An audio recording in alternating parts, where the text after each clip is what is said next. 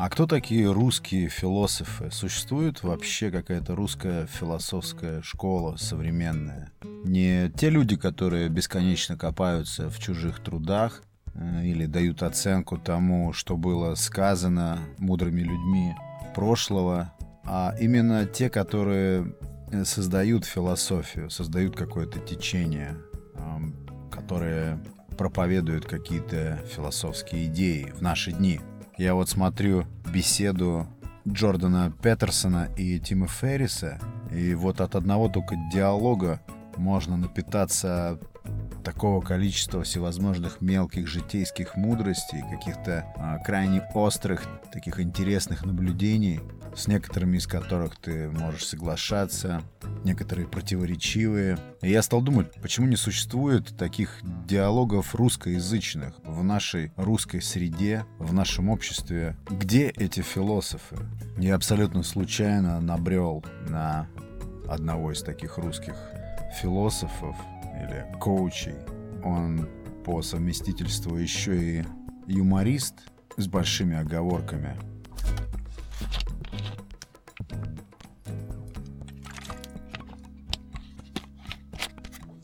Меня, конечно, зацепил прежде всего заголовок. Он звучал так. «Убери придурков из своей жизни». Я просто не смог удержаться от того, чтобы не заглянуть и не посмотреть, что же там а, современный русский философ или а, тренер по саморазвитию рекомендует, не знаю, может быть, младшему поколению, может быть, своему поколению. Вообще в последнее время довольно часто попадаются а, такие идеи, встречаются такие концепты, согласно которым человек должен расчистить поляну вокруг себя от каких-либо неугодных людей или людей, которые тащат тебя назад, цитирую, а, или вниз. И вот так вот, отделив от себя всех неугодных людей, ты создаешь отличную платформу для движения вперед, для того, чтобы достичь своих жизненных целей, прийти к своей мечте.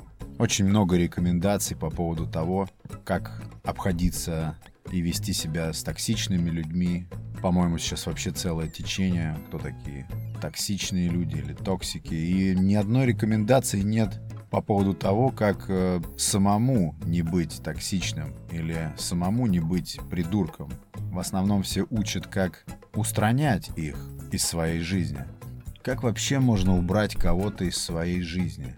Почему-то мне вспоминается, как в детстве некоторые родители могли своим чадам запрещать контакт э, с детьми какими-то неугодными, теми, которые там плохо учатся, и могут иметь какое-то дурное влияние на их детишек.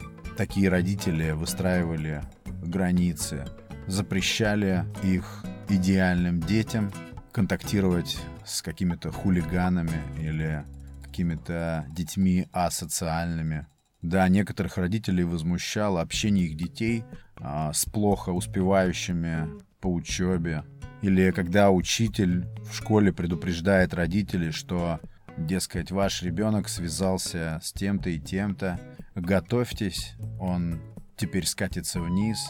Вот, наверное, когда все эти границы начинали устанавливаться. Да, также помню, как и во дворе, у всех, наверное, такое было, когда кто-то, какие-то ребята подбирали себе людей для общения или выбирали себе в друзья только тех, с кем общение выгодно, общение с которыми сулит какие-то преимущества, когда ты можешь что-то с этого поиметь, ты закладываешь в основу своей дружбы или взаимодействия с этими людьми именно аспект выгоды.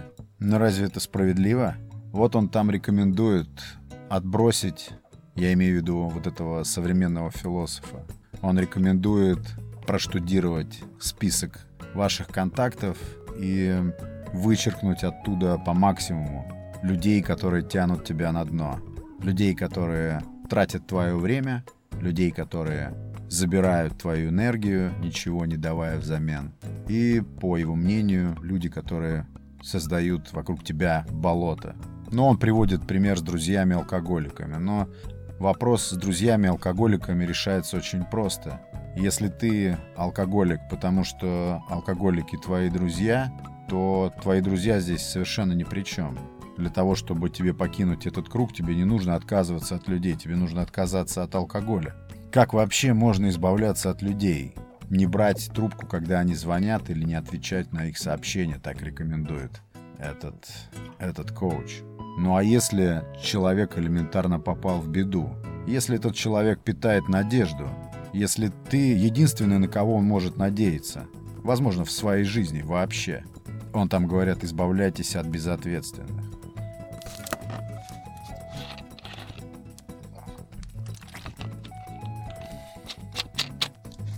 Это хорошо, что он там оговаривается по поводу родственников. То есть, если придурки — это люди из твоего родственного круга, то, конечно же, от них избавляться не нужно или ты от них просто не избавишься.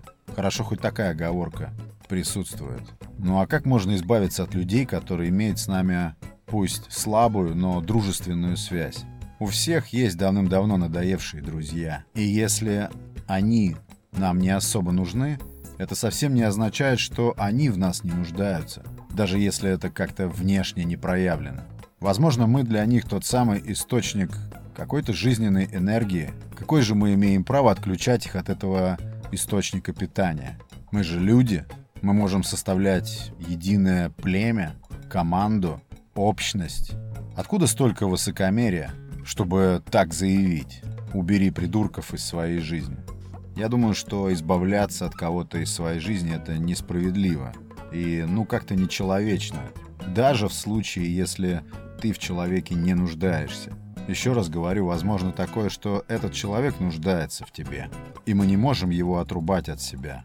Я пересмотрел какое-то несчетное количество лекций на TED Talks, и все там, все вот эти лекции, люди, которые с этими лекциями выходят на сцену, которые двигают свои идеи, все эти люди несут в восьми случаях из десяти какой-то реальный, применимый к жизни смысл.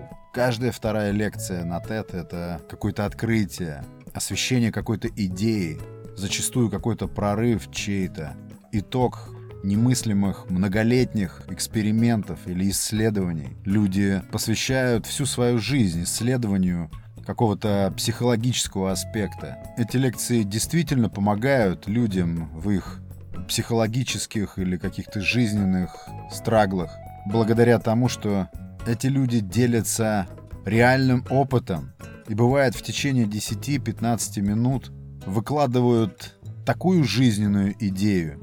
Эти идеи не то что влияют на жизни людей, они их просто меняют, они действительно помогают, мотивируют, поддерживают, ярко демонстрируют то, что в своей борьбе с собой или с обстоятельствами ты не один. Тебе показывают, что есть выход, что там в конце туннеля действительно есть свет.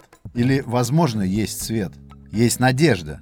И вот что я заметил, согласно западной идее, или это новый тренд, или давно забытый, все эти лекции, все эти идеи, проповедуемые с этих многочисленных сцен, они все пропитаны эмпатией. Они все пронизаны человеколюбием. Я не представляю себе человека, выступающего с такой знаменитой авторитетной сцены, который заявил бы о том, что ты должен убрать из своей жизни каких-то лишних людей, которые мешают тебе развиваться, которые мешают тебе идти к мечте. Я не слышал и намека на такие идеи. Я не слышал даже отголоска таких советов, потому что человеколюбие вновь входит в моду. Сочувствие вновь становится популярным явлением. Иначе откуда бы бралось такое количество волонтерских организаций, где люди без копейки денег просто делают работу, тяжелую работу, тратят огромное количество времени и усилий на то, чтобы кому-то помочь. Я думаю, что сами люди в общей массе почувствовали какую-то глубокую разобщенность друг с другом. И движение мыслей в сторону человеколюбия, человечности, сочувствия близкому снова запускаются в нас. Не надо ни от кого избавляться. Это заведомо гибельная философия. Что будет стоить твой успех, если ты достиг его, избавившись от кого-то? А если по какому-то неведомому критерию оценки придурок ты или не придурок, будешь оценен ты, и кто-то просто избавится от тебя. Нет, это все противоречит здравому смыслу. Это никогда не приживется. Философия никогда не строилась на высокомерии или на эгоизме. Философия должна учитывать природу целого, природу общности, истинную природу взаимодействия людей между собой, истинную, гуманную, а не какую-то прагматичную. Природа целого обязательно подразумевает взаимоподдержку, как иначе. Называть себя удачливым и избавляться от неудачников вокруг себя – это утопично. Кому неизвестно, что сегодня, возможно, ты успешен и удачлив, а завтра у тебя в душе пустота, и ты не понимаешь, куда все делись. Такие мысли. Это был 48-й эпизод Несу подкаст. Подписывайтесь, подпитывайтесь. Пока.